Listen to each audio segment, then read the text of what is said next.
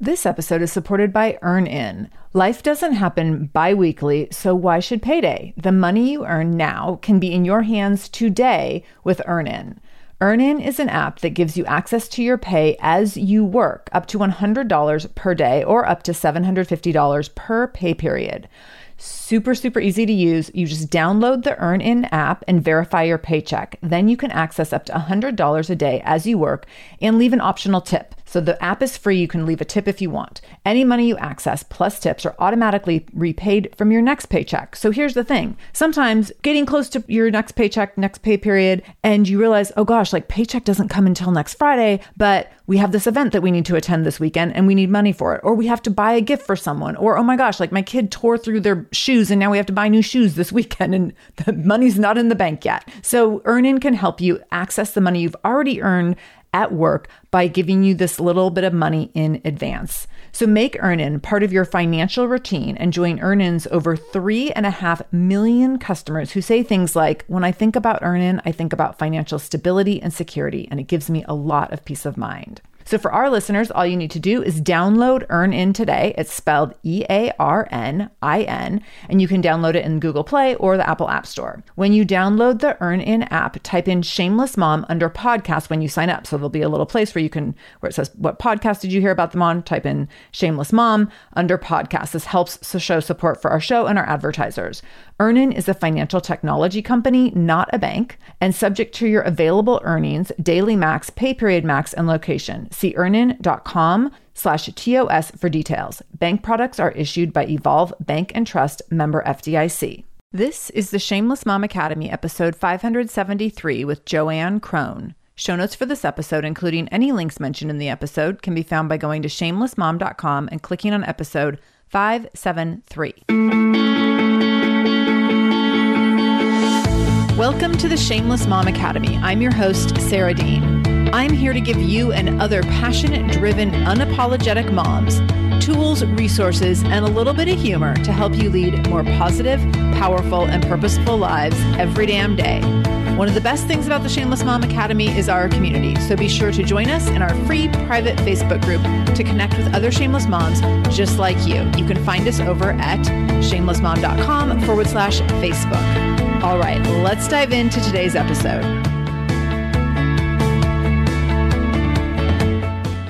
JoAnn Crohn is a parenting educator and former elementary teacher who helps moms feel confident in everything from raising empowered, self sufficient kids to dropping the anxiety and guilt out of modern parenthood. She's an accomplished writer, author, podcast host of No Guilt Mom podcast, and speaker, appearing in national media, and the founder of the parenting site noguiltmom.com. Her specialty is talking to both parents and kids with her self paced digital courses for kids and parents in handling big emotions, creating a morning routine, and conquering the homework drama.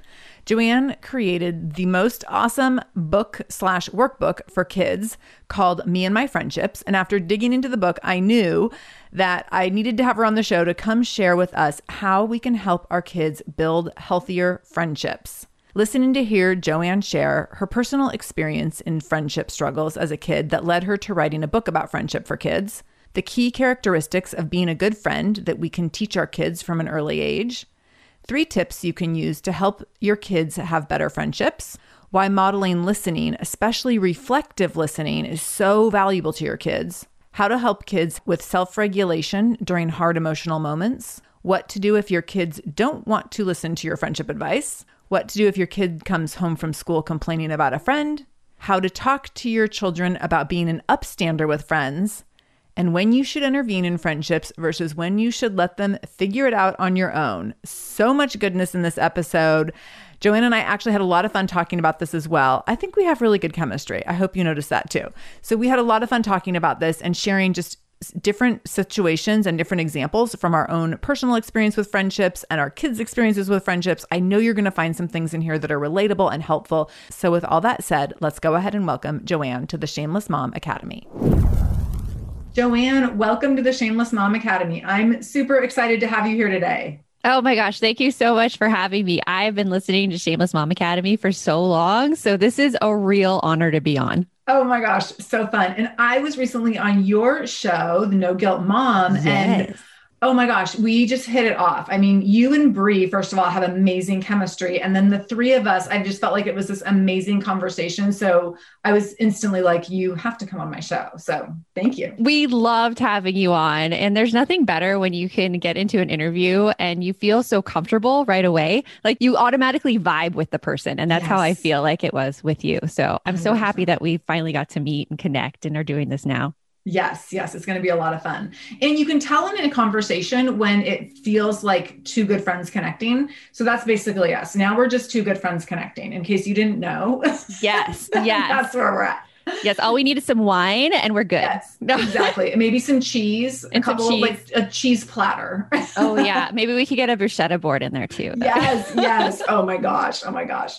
Okay, I'm so excited. So I want you to tell us a little bit about the dynamics of your personal and professional life beyond your bio and what you're most excited about right now we have a lot going on right now, both like in the company and No Guilt Mom. And I feel like in my personal life, No Guilt Mom, like we have courses for kids. And so we're in the middle right now and we're talking of launching another one of those courses. Mm-hmm. But like personally, you know, I just released a book. And so I'm doing all the things to try to celebrate that. I through many years of therapy, and therapists have pointed out, I have a very big problem celebrating my wins. Mm. And, and, so I put out this book and I hadn't haven't celebrated it yet. So I have a party. I plan like we planned a party and I'm gonna have Yay. a party for it and celebrate the win. Oh my gosh, you have to have a book party. This is is this your first book? It, my first actually published with a publisher. I self-published okay. another book two years ago, but yeah, this is like the first actually traditionally published book.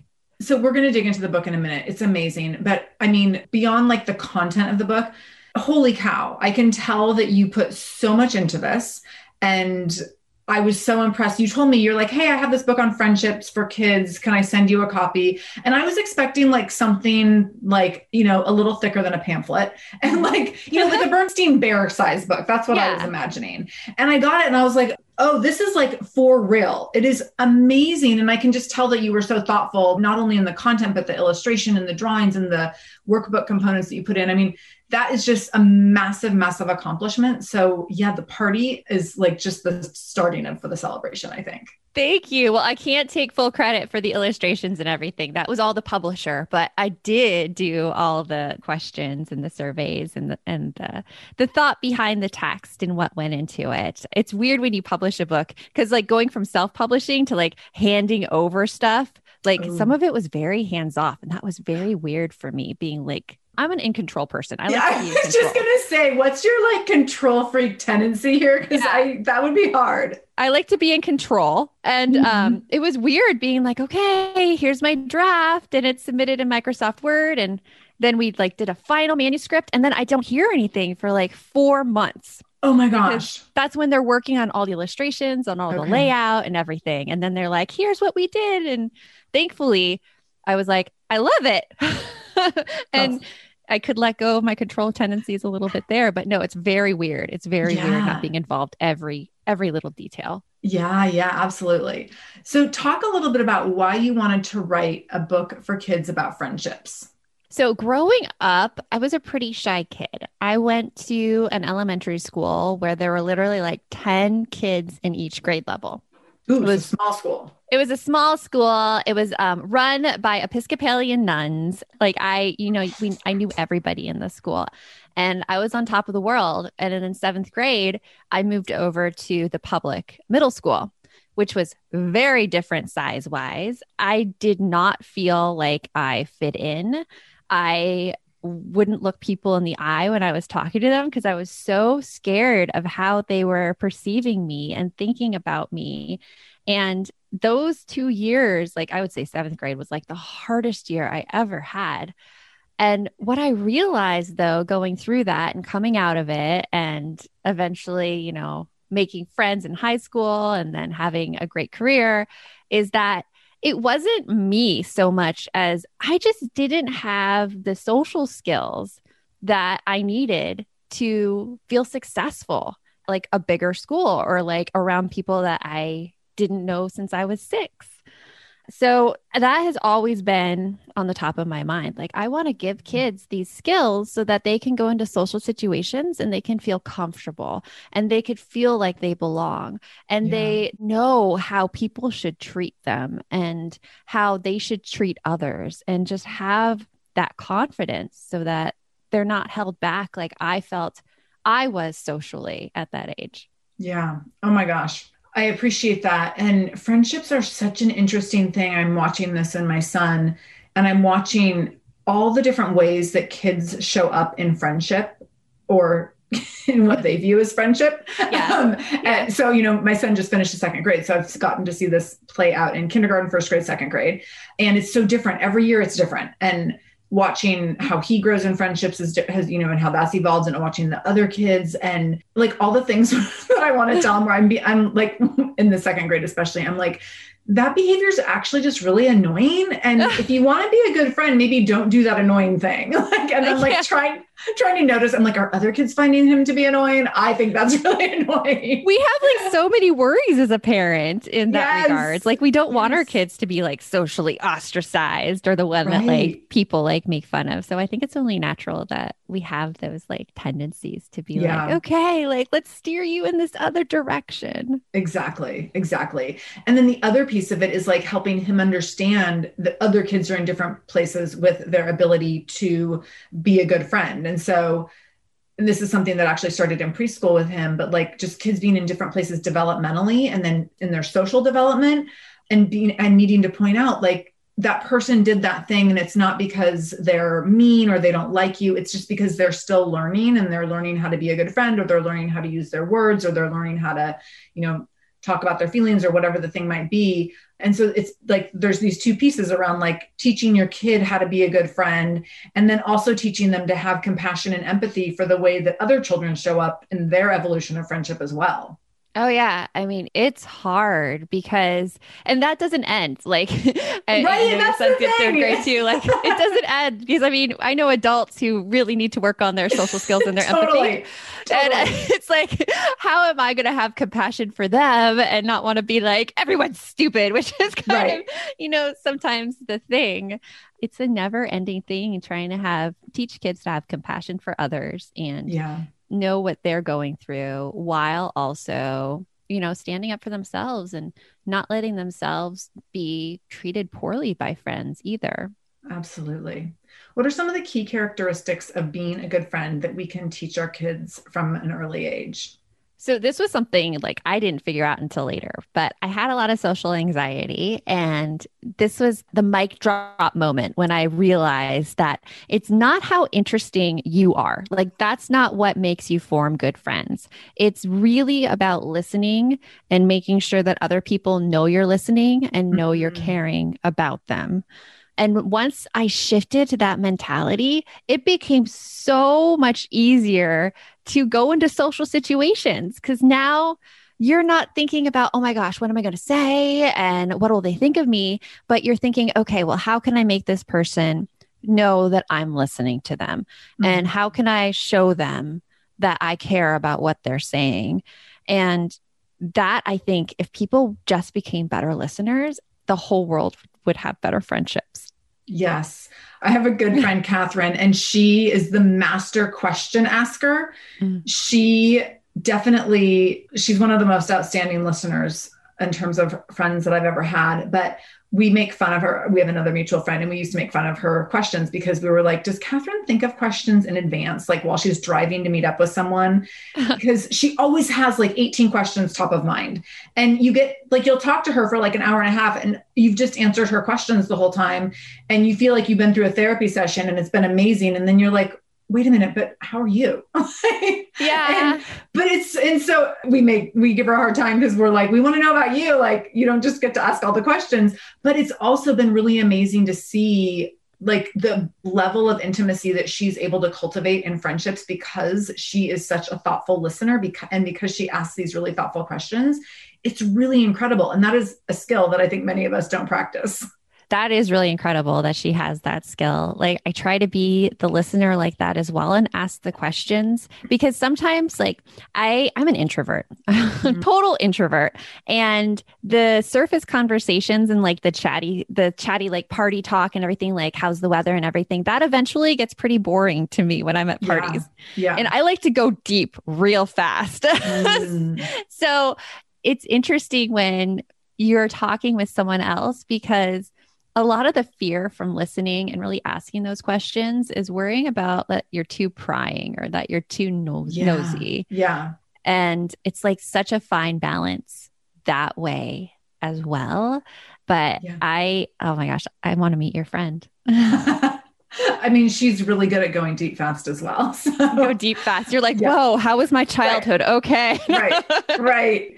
But I also think that you can also, you know, you can also let people know like if this is too much let me know but like i'm really curious or you know there's ways that, to be respectful around it. That's a good phrase. I'm going to remember that phrase. Yeah.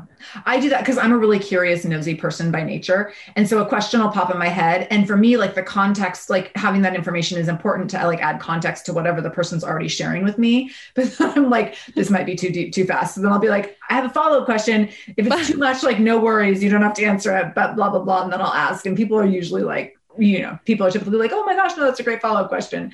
But you give people that out if they're like, whoa, like that one, that's a lot. Yeah. I, okay. Um, I'm going to have to memorize that. I'm like, if this is too much, let me know. I'll say yeah, that. yeah. This episode is supported by a podcast I want to share with you called Understood Explains. So this is, show is about navigating ADHD, dyslexia, and other learning and thinking differences, which can be so confusing. And so every uh, season of the show is around a different theme. So there's a season on special education, there's a season on ADHD diagnosis for adults, and the current season is all about IEPs. I love this podcast because the episodes are 10 to 15 minutes long. So if you are short on time or short on focus, you can take this content in super quickly, easily. It's very digestible. And the show is hosted by teacher and special education expert Juliana Urtubey. So Juliana talks all about how to navigate educational plans, IEPs. She talks about the differences between IEPs and 504 plans. She really breaks things down in a really clear and simple way so that you have some of those questions that you might be thinking around like, does this pertain to my child? Is this something I need to be looking into? Like, where do we go from here? Where do I go if I have questions? Juliana has you covered. She explains so many different things and so many different little pieces and nuance of IEPs and special education and different things on Understood Explains. So I want you to go check it out wherever you're listening to this podcast. You can go listen to Understood Explains. Just go into your podcast app, do a search for Understood Explains, and it will pop right up. Click on it, pick your episode, and get the answers that you've been looking for and the support that you need around different learning differences and differences in school. This episode is supported by Mysteries About True Histories, a podcast for your kiddos. So, from the creators of the hit podcast Who Smarted and Netflix's Brainchild comes the adventurous world of mysteries about true histories, affectionately known as math. Every episode follows Max and Molly, who have just been recruited into a secret order of problem solvers on an adventure through time packed with puzzles, hidden equations, history, and laughs, making learning cool. This podcast is perfect for ages six and up, and new episodes drop every Thursday, each stacked with so much laughter that your kiddos won't even realize how much they're learning. I love a show where, as a parent, you're like, hey, let's listen or watch this or whatever. And your kids are thinking they're like getting extra device time or what have you. And you're like, they're learning right now. So it feels like such a big win. So I want you to go check out Mysteries About True Histories wherever you listen to podcasts. You can tune, tune into Mysteries About True Histories with your kids. You can follow and listen on Apple Podcasts or wherever you get your podcasts, wherever you're listening to this podcast. So go check out Mysteries About True Histories to listen in and have some fun with your kid while they learn today.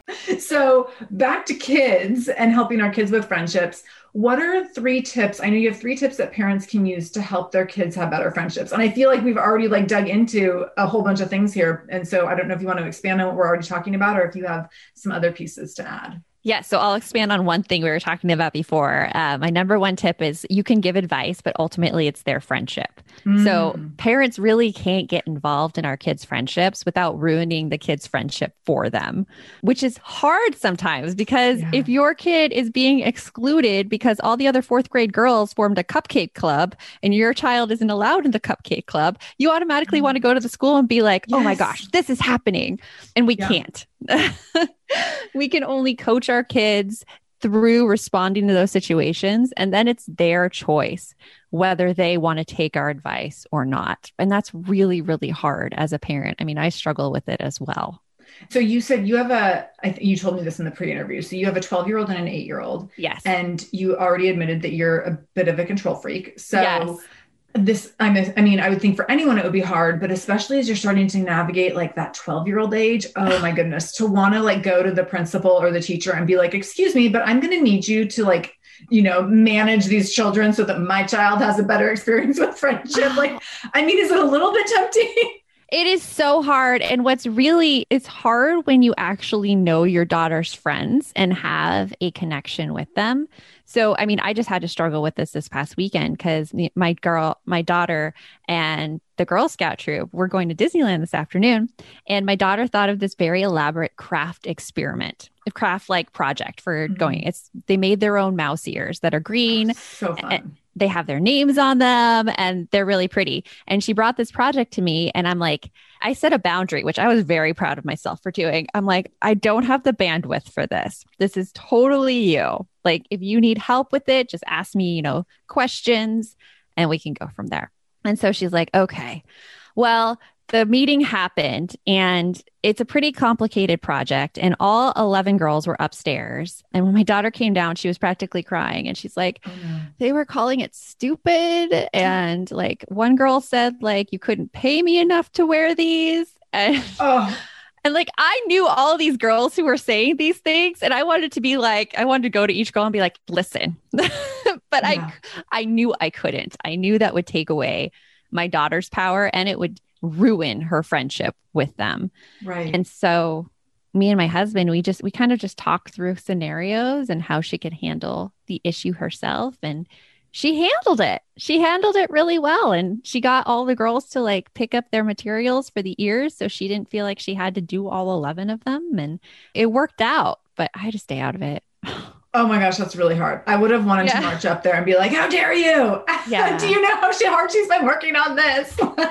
it was really hard. And I think as parents, we tend to take on our kids' emotions a lot. And yeah. that is something I see a lot with my kids. And so I immediately want to try to fix their emotions so that I don't have to feel their strong emotions.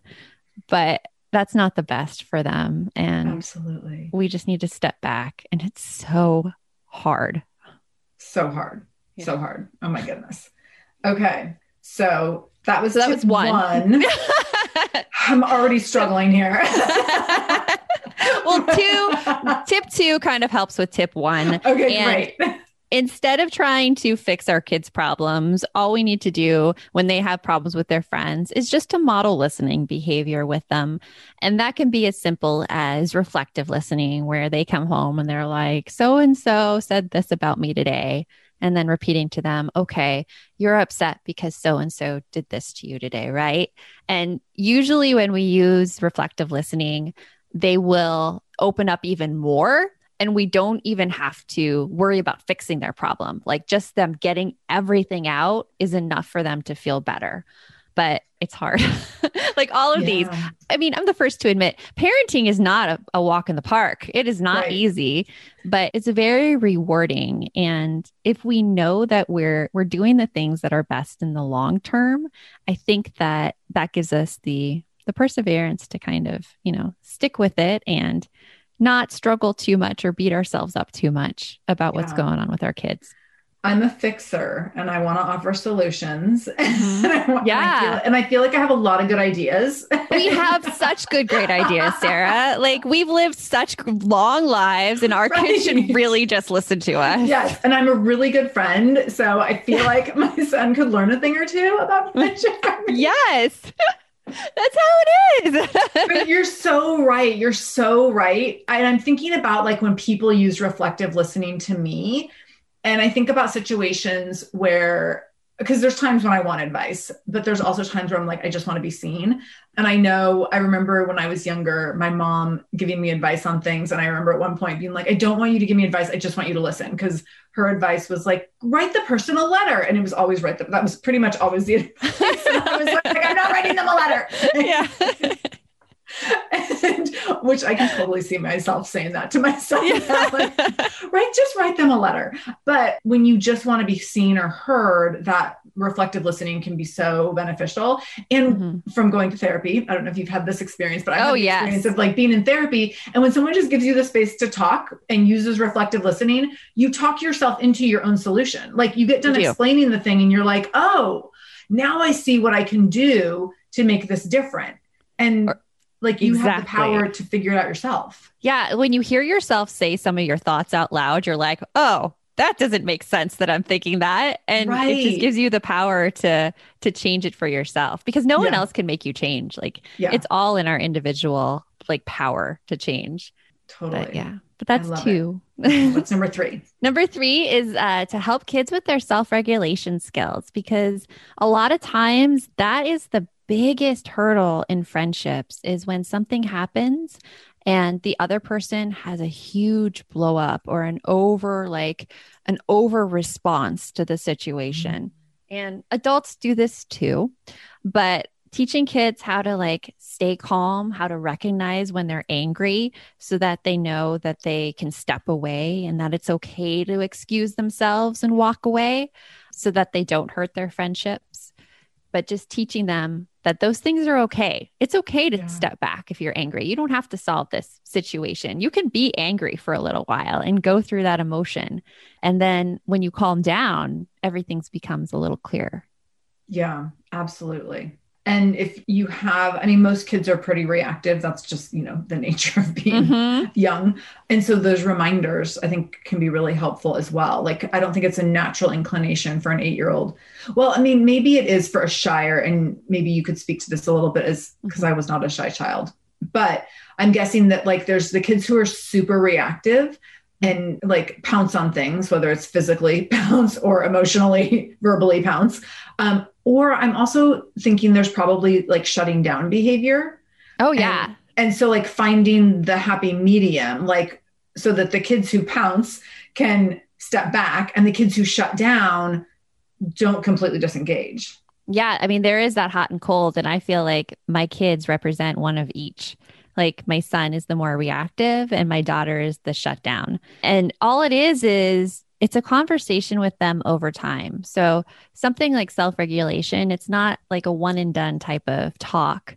It's a, if you see that behavior happening with them when they're not angry or when they're not shut down, bringing it up then um, and this is something that i've been working with on my with my son for a very long time because he's always been a little fire kitty when he gets really mad i mean ever since he was two years old he would scream he would actually hit his sister then and when he got because she was the one who made him the angriest.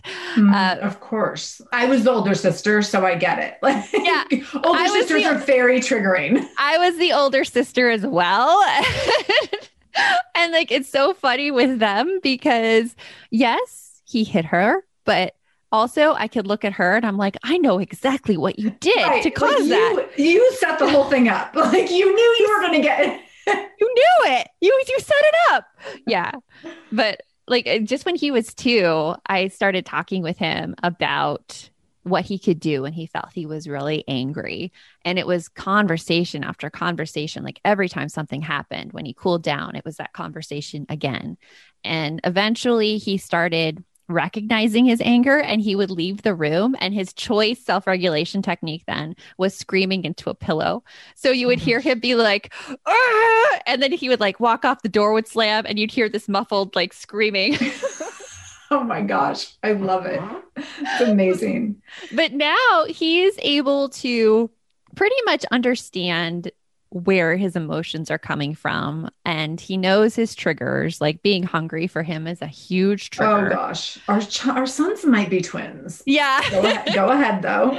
The hanger the hanger's real. And then the, he gets so hungry. Does your son do this? He gets so hungry but then he goes to the kitchen and he's like I, we have nothing to eat. And there's like all this food there. He just refuses to put oh, any of it so in his mouth. my son denies being hungry. He's like uh, i'm not hungry. I'm not hungry. And i will be like you need to take this food to you. I will give him like a little bowl of a couple, like some pretzels and apples or something. And I'll be like, you are not allowed to come out of your room until you eat this. And then he'll yeah. literally, three bites in, he will be a new person. Yeah. But, I mean, he is like so insistent that he's not hungry. He denies the hunger. And so then we have to have a whole conversation afterwards about like, remember how sometimes when you feel really frustrated and emotional, it's just that you're hungry. I mean, we've had this conversation 1 million times. mm-hmm. That's how it is, though. You have it yeah. 1 million times. Yes. And then one day you're like, oh, it's clicked. yeah. Yeah. This episode is supported by my very own 15 minute manifest.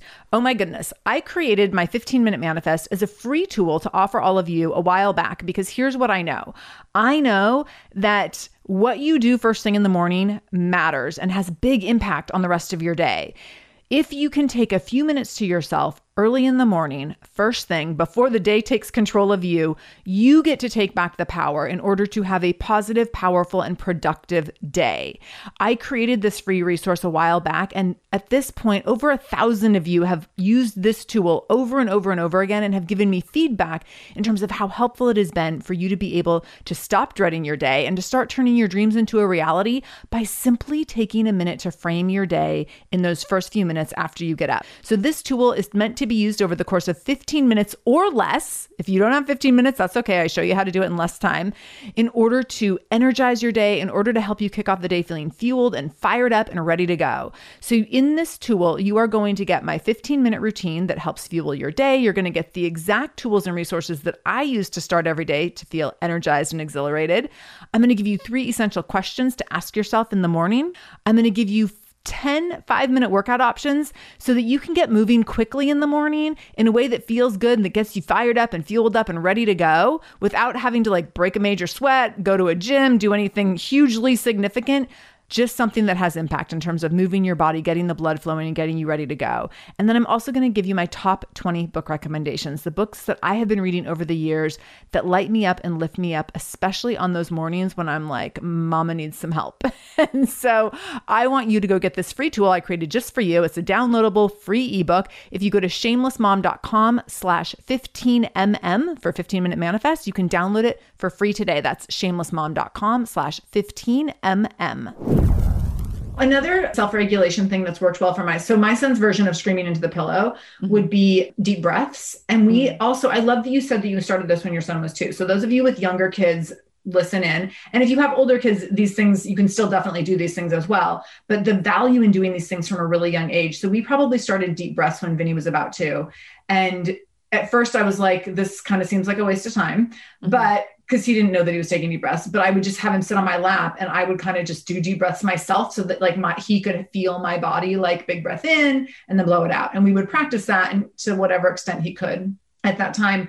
But that habit has really grown with him and he's used it during a lot of highly emotional times during a lot of times where he's been really anxious with transitions and so like this is something that we have sat outside of a school building and done before school drop off many many many times after having a hard morning and it's sitting and taking deep breaths together. And now it's his, now he'll ask me to, for many years, it was like me suggesting, like, hey, why don't we try to take some deep breaths and see if that helps? And then he would be like, it's not going to help. And, but now he'll say to me, like, will you stay and take deep breaths with me? And which is, oh, it's, I'm so glad that we did it and that I did it so repeatedly because it's mm-hmm. totally stuck. And it does stick with them. I was just reading Dr. Michelle Borba's book, Thrivers, which is excellent. And she has a whole chapter on self regulation. And she's told the story of Michael Phelps, the swimmer, and how his mom used to practice breathing strategies with him. Mm-hmm. And he mm-hmm. said it made all the difference. And he was able to perform at a higher level because he knew how to self regulate his own emotions like that. It's amazing. And I'll say, as someone who wasn't ever taught that, when my therapist tells me to do breathing exercises to manage emotion, I kind of struggle with it. I do too. I'm like, mm, no thanks. I do too. I'm, I'll do other, I'll go for a walk, but like, I, so it's funny how it's just interesting. Like, it can be harder to integrate those things later in life, but those things that you integrate early on that like really stick, I think just become really significant coping, like life coping skills. Oh, they do. Like my husband was actually taught meditation and breathing strategies by his mom when he was younger, and he still does it. He says he That's does so his cool. breathing every time before a really big work meeting so that he stays calm. And it makes me think every time he tells me that, I'm like, I really need to take up breathing. right? Yeah. a friend of mine recently was telling me, she's like, I've been really working on my breath work. And I was like, oh God, that just makes me feel like I'm behind on something when someone says that. Like, don't that tell me, like, don't tell me more about your breath work. I don't want to know like one other thing that I'm not doing enough of. Oh my gosh, that is our achiever personalities right there. Yeah.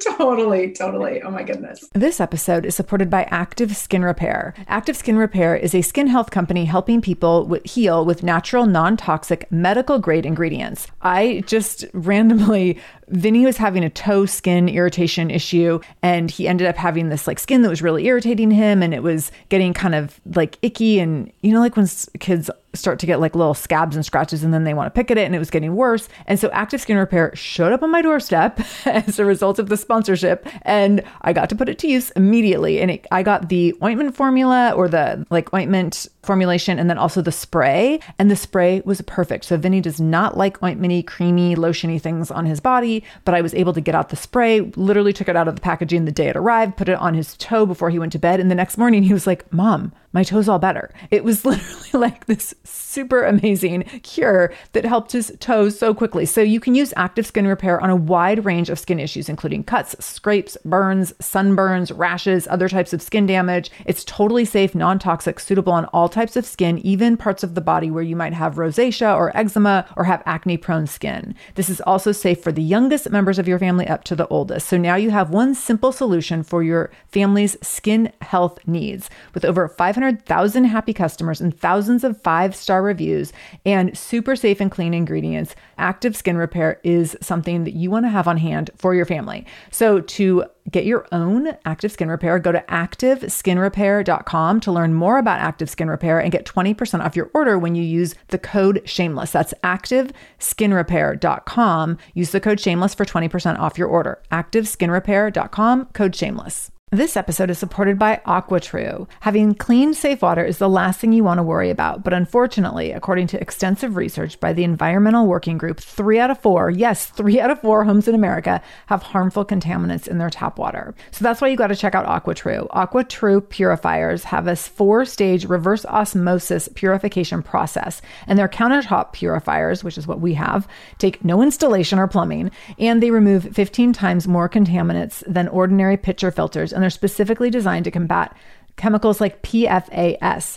which can lead to potentially adverse health effects like cancer, endocrine system disruption, and liver toxicity, which is part of what makes AquaTrue so special, unique, and important in terms of how they are able to filter water. They also have water purifiers to fit every type of home. So, like the installation free countertop purifier that we have at our house, to higher capacity under sink options. They even have Wi Fi connected purifiers and mineral boost options. So, I'm so excited about our new AquaTrue. And here's the thing I swear it's like a gentle reminder to actually drink more water every time you walk into your kitchen. So we are drinking more water now and also more clean water. So more water that is more clean. It feels like a double win. I'm feeling pretty impressed with us. I feel like sink water, tap water becomes invisible at a certain point. And when I see the purifier on my counter, it's like many time a day reminder to like keep drinking, keep drinking. So I want you to check out AquaTrue for yourself and for your family. AquaTrue comes with a 30 day money back guarantee, and that makes it a great gift as well. Today, my listeners listeners can receive 20% off any AquaTrue purifier when you go to aquatrue.com. That's A Q U A T R U.com and enter the code shameless at checkout. That's 20% off any AquaTrue purifier when you go to aquatrue.com and use the code shameless, S H A M E L E S S. AquaTrue.com code shameless. Okay, so I want to know what you can do if your kids don't want to listen to your friendship advice. And my son's getting to this age where he's like, "Mom, your ideas are really not that great. Oh. I don't, oh. I'm, I don't think I need your advice. I think I got it." oh, I get the you don't know how it is and you don't know my Yeah. friends. Yeah, yeah, So it happens. The best thing to do is to model it yourself and to, like, I always talk about things that have happened to me in the past when I'm in the car with my kids, which is a great Yes. talking place. yes, yes. I love Great. the car. But I'll share all these stories about how I either, like, when I wish I was a better friend in a situation and I didn't do something that I then, like, regretted a little bit later Mm-hmm. or when I had instances with friends where they didn't treat me nice. And yeah, something did horrible happen, but it was for the better. Like I always tell this story about these friends from college, how it was like the two of them. And every time we went out, it was like, oh, ha, ha, ha. We're like, we're so funny. And they had all these inside jokes. And like, I just felt like a third wheel in the friendship That's and the then worst one- feeling. it's the worst feeling. And one day we went out to dinner with another group of friends, and I was driving, and these two decided to sit in the back of my car and not sit in the front seat with me and just laugh. Oh and oh my I gosh. just, I dropped them off in front of the restaurant. I'm like, I'm not feeling it tonight. You guys can go in without me. That is all I said. And they basically they called me and I don't know about language on your podcast. you can go for it. they well they called me a bitch and they slammed the door Oh and didn't talk to me ever again. And a year long friendship was ruined just because of that one phrase I said very nicely. And I tell my kids that story, and I'm like, I am happier without them. Yeah, I do not need them in my life. And sometimes Right. you need to go through that with friends to have them yeah, show you their colors like that. yeah. Absolutely. Oh But yeah, just share, sharing those stories and sharing how you went through them so that they don't feel as alone. That is the best way I found to get advice to my kids. Mm, I love that. So, what can you do if your kid comes home from school complaining about a friend, or even, and I guess I want to add to that. So, either complaining about a friend, so maybe it's their own situation, or maybe just sharing a way that they've seen one of their friends not being a good friend. So, whether it's reflect, whether it's targeted at them, your child, or someone else. I think the best way to, to handle that is to use that reflective listening again Mhm. because all usually when kids come to us with a problem, they want to feel heard. And when we sit with them and when we listen to them and when we hear their complaints, many times the kids figure it out themselves what they want to do. And if they don't figure it out themselves, I'll usually be like, So I have an idea. Do you want to hear my idea? And then give oh, them Oh, the like choice that. Yeah, I like if they that. want to hear it. That's Sometimes good- they'll be they'll begrudgingly say they'll be like, "Fine, what's your idea?" That's yeah, I actually have used that on my son before. And it's yeah. Or he'll like go, he's like, no, I don't need your idea. But then he'll come back later and be like, okay. I don't, yeah, because I'll say, do you want Yeah. my suggestion? That's kind of the word that I, but then he'll come back later. Fine. What is, I'll t- tell me, what's your suggestion? yeah, yeah, that's how it goes. Oh my gosh, so funny. So let's talk about upstanders a little bit. I'm trying to think about how to phrase this question. So if you know that your kids are witnessing their peer group or their friends engaging in behavior that is not nice, not appropriate, maybe not safe with other kids, how do you handle that in the context of friendship? Because I'm thinking of like, I had a friend in school who I watched be mean to other kids a lot. And I always just felt incredibly uncomfortable. I wasn't the target of the meanness. And so I would just be like, please don't ever let it happen to me. Yeah, but I never knew what to do with that. And I'm starting to see a little bit of that as my son gets a little bit older. I think it's just kind of, you know, naturally you're going to see your child is going to see some of their friends making not so great choices. And sometimes your child will be the one making the not great choices. And so how do you talk about upstanders and how we can inter how kids can intervene with friends when they're not making good good choices? So intervening is always a really hard thing with some kids. Like if they don't do it naturally on their own, they find it very hard to Yeah. stand up for others. Yeah. But the feelings are there. So the first thing I do is I'm like, okay, well, how does that make you feel when so and so treats them like that? And having them verbalize those feelings first and really like naming naming those feelings like I feel really upset and I don't think that's fair then asking, well, what do you think that you can do about it? Because many times kids don't feel like they have any power to do anything about it, or yeah. that, like you said, it'll be turned back against them. Right and getting their ideas first about what they think they can do about it. But if they try their ideas or if they're willing to try their ideas and it doesn't work, if it's something happening at school, I always suggest like my kids to go and talk to the teacher like alone about it and say how it upsets them mm-hmm. because the teacher has probably a better relationship with the student who is being mean yeah. and would be able to approach it in a way with the class mm-hmm. or with that particular student where you as the parent wouldn't have that power to. And yeah just telling someone, just telling an adult or authority figure that something is happening that they're not like your child isn't comfortable with on the playground, that's a powerful thing in its own without having to actually be there, like have the child intervene. And then once they see how like intervening happens or how standing up for other people happen, they're going to be more likely to do it themselves. And modeling comes like modeling's huge too for that. So like if you see an injustice going on in the world, like show how you ups are an upstander and you intervene. And kids yeah. take art their cues from us in that yeah, as well. Absolutely. One of the things that happened so you said encouraging your child to go talk to the teacher mm-hmm. and one of the things that happened with my son this in this last year was there was a situation that happened at school that he like witnessed and then someone came and told him kind of the back and details of it i guess. And so when i picked him up from school he like casually mentioned it to me but and it took him a minute. He was kind of quiet and then he told me about it and then he was like it made me feel really uncomfortable. And mm-hmm. one of the things that i told him was i was i gave him i praised him for telling me that he was uncomfortable. I think that often kids would just stuff that down. Yeah. And so I was like, I'm so glad that you told me that that made you uncomfortable. And then I said, Would you want me to talk to the teacher about it and let her know that you have like have this information and would that help? And the situation was a little bit goofy.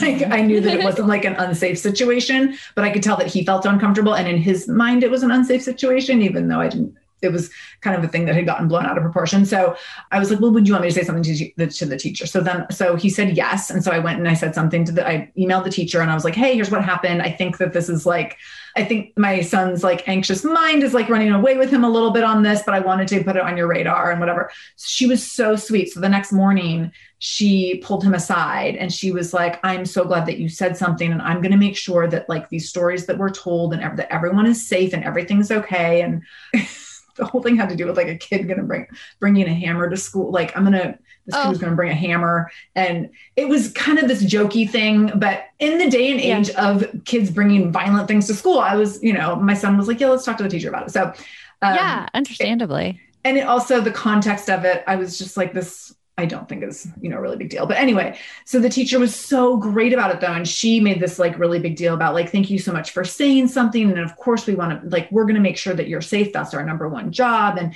so he got this reinforcement that like when I feel uncomfortable or when something, when I hear something that I should go say something. Mm-hmm. And I thought that was really positive. And I don't know that I always have my wits about me to respond that way in the moment, but it worked out really well. And I think it just kind of added these layers of him feeling safe and and sharing and talking and then getting the support that he needs. I, I love that. And something else that I love is that you asked his permission before talking to the teacher. That's something I do too, because our kids, like, we never want them to be blindsided if the teacher approaches them about something which they don't know the teacher knows about. And it's just a lot of the times kids are okay with bringing it up to an adult, but they don't feel comfortable talking to the adult either. Like they don't feel comfortable bringing it up with their friends. They don't know how to bring it up with the adult. And it's that time where we as parents do like get to offer to intervene, but right. always keeping them informed of what we're doing and asking their permission. Yeah, definitely. Speaking of intervening, mm-hmm. how do we decide when is the right time to intervene and when to let kids figure it out on their own especially when i think in the context of like your child being an underdog or your child being hurt um, yeah. um, and you gave that great example of your daughter how what are can you talk a little bit more about that because this is where i know i'm going to have a hard time in future years So, I mean, kids say mean stuff to each other a lot. It is just, you know, part of the impulsive nature of some kids. But if it's a behavior that's repeated frequently, like if, for instance, a kid is always getting like taunted on the playground, or if they aren't being allowed to sit with a certain group of kids at lunch, like repeatedly, that is the time to intervene because those repeated instances are what really defines bullying. And it's something that like I wish I mean I was in middle school and you know how girls bully? They bully with exclusion. Uh, mm-hmm. uh, and I was told like I mean I heard this one girl tell everybody else not to be my friend and not to sit with me and I was pretty oh. much ostracized. And I had no control of the situation.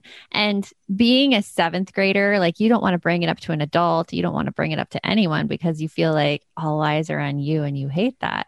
Right. but when kids are in elementary school and they tell you about these things, like, by the way, I didn't even tell my parents these things were happening. I didn't tell anyone. When they tell you these things in elementary school, you then can show them what they can do if it happens in the future. So, intervening would really be talking to the teacher if it's happening at school or talking to the adult in charge if it's happening someplace else and working together to form a plan where your child feels safe again mm-hmm. and where your child feels comfortable in the environment. It's always kind of tricky, but most school staff are trained in how to handle bullying like incidents.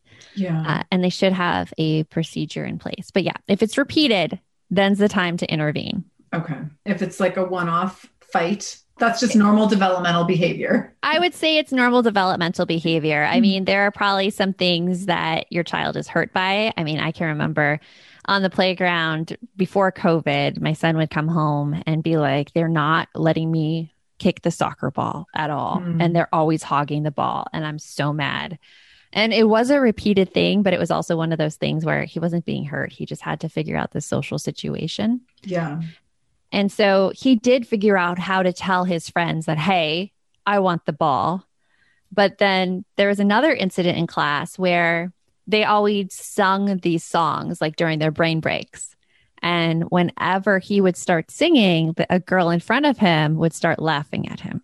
Oh. And it broke his heart. And when he told me about that, I'm like, okay, like, do you want me to help you talk to the teacher about it? And he's like, yes. So I sent an email to the teacher. I'm like, hey, this is going on. Would you have a chance just to chat with Eric during class today? And she emailed me back. She's like, Yes, of course. I'll take care of this. And the situation got resolved in class. Nice. Yeah. Nice. So yeah. it's hard though when we see yes. our kids hurt, but yes. if we see it happening repeatedly, then we intervene. Yeah, totally. Okay, so I want you to tell people about the book and the robustness of the book and how they can use it and who, like who it's for and how it can be used. So it's called Me and My Friendships, a kid's guide to making and being friends. And it's a book where there's like a few pages of tips and then they do an activity. And the activity, like, you know, those multiple choice quizzes you always took in magazines. So yes. it's written like that for kids to figure out like what kind of friend they are, what they like to do. And there's all of these what would you do scenarios. So kind of like this happens at school, like what can you do? And when I was writing the book, I really thought of it from a teacher's mindset because I used to be an elementary school teacher and I wrote like a few pages like of material and then I would give them an activity so they could practice the material. So all the skills, they immediately get to practice it right away in the book and everything is intentional. I love uh, it yeah, it, I had such a blast. I loved these kind of books when I was a kid, like finding out more about myself and also how people behave. And yes. so I loved writing it. It's for ages six to nine, but I think that older kids could also get a lot out of it as well, and younger kids too, but they would just need help reading it it's a really the way it's written is really fun and engaging and the activities are fun and engaging so it's not like boring like therapy stuff. I like, tried. yeah, I tried. It's really fun and engaging. And so, I mean, it's super fun. And Vinny has, to your point around like, Vinny has gotten to this age where he likes learning about himself and he gets really curious and he's like, oh my gosh, yes, like tell me more about why I think these things. This is the kind of thing I was also saying in our pre interview, and I should share with the audience that Vinny and I will do these kinds of little workbooky things at bedtime. And in his mind, he's getting to stay up extra late because we'll get into conversations about things and I'll lose track of time. So he like totally thinks he's manipulating me. He's like, ooh, let's do the friendship workbook or the we have the we have this worry workbook. He's like, let's do the worry workbook because he thinks he's getting to stay up later. But this is perfect. So the activities in here would be great for bedtime as well. Like sitting when you're reading a book, just read this instead and do the activities as you're going through because they are they're super fun. And I have to ask, did you growing up have my book about me it's a big uh, yellow, I think it was a Dr. Seuss book, maybe, but it was like a workbook. No, I don't remember that. Oh my gosh. I was obsessed with my book about me. And like you got the book and you were supposed to put a picture, like glue a picture of yourself on the cover. And then it, the oh. inside was basically like interview format. And like you just filled out all these things about you. I felt like this book made me a celebrity. I've had books like that in the past that I really I liked. loved it. But I think that this book reminds me of like getting to identify cool things about yourself. Like I'm looking through and like being able to identify there's some attributes in here about what kind of friend you want to be. And I'm already looking like my son would want to circle like playful, adventurous, happy, generous. Like he would think that was cool to be able to identify in those ways. And so yeah, I think there's a lot of things in here that are that are fun for kids. Thank you. I have a, I gave the book to um, some family friends and they came back to me and their 6-year-old like is always reading it and it makes me the happiest oh. person to like see that kids enjoy the book as well. Yes. It's laid out in a really the content's awesome, but it's also laid out in just such a kid-friendly way. So good. Okay. So, JoAnn, tell us how you are currently being a shameless mom. So, right now, I am working on showing myself some more kindness and mm, yes and not being as self critical. I read this great book. I don't know if you've heard it. I'm always reading, but it's called Self Compassion by Dr. Kristin Neff. No, I feel like I've heard of it. And I also it, name is super familiar. It is so, so good. It's very Brene Brown esque. In fact, I think they're at the same university, which would make sense. Okay. But she's basically pioneered the field of self compassion and gives you these concrete ideas of how to show yourself more kindness and uh, be less self critical. And I've noticed since using all of her all of her little ideas and tactics that my anxiety has decreased a lot because I'm not putting as much pressure on myself to always be achieving or always be mm-hmm. succeeding. I love it. I am like going to go look up this book immediately. I'm hoping she also has an audiobook.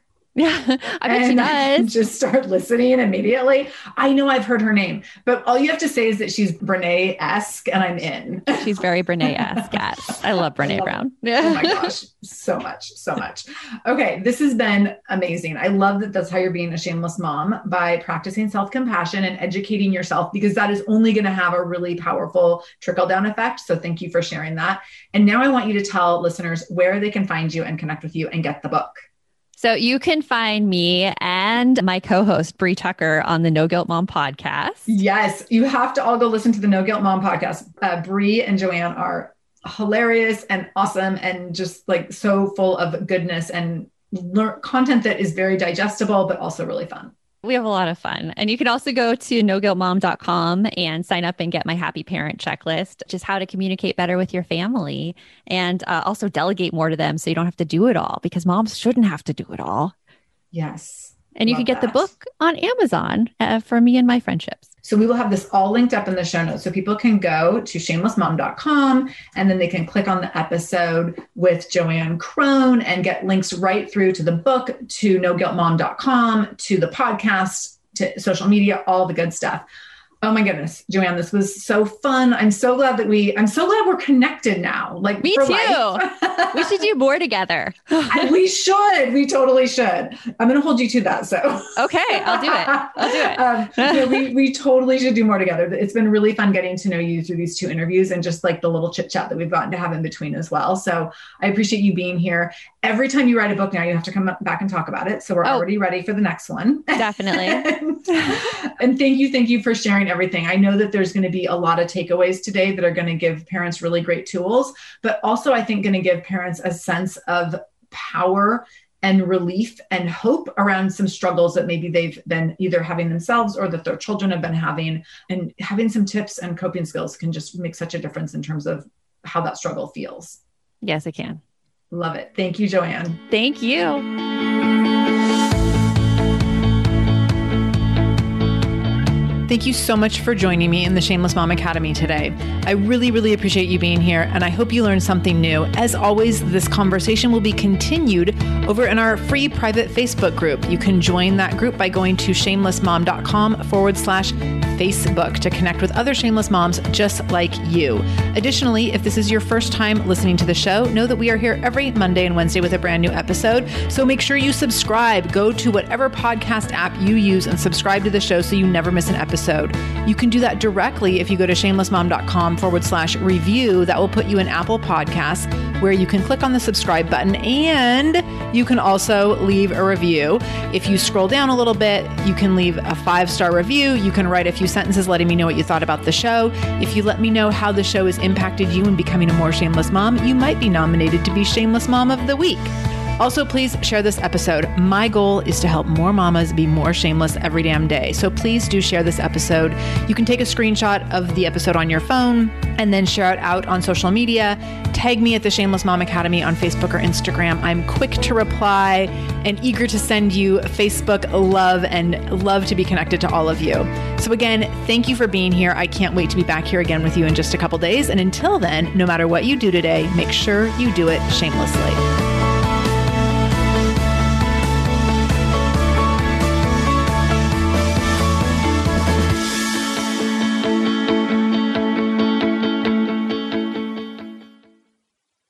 If you're a parent, I invite you to join us at the Mindful Mama podcast, where it's all about becoming a less irritable, more joyful parent. With sometimes hilarious and always thought provoking experts and friends, at Mindful Mama, we know that you cannot give what you do not have. And when you have calm and peace within, then you can give it to your children. I'm Hunter Clark Fields, and I can't wait to see you there. Listen in to the Mindful Mama podcast.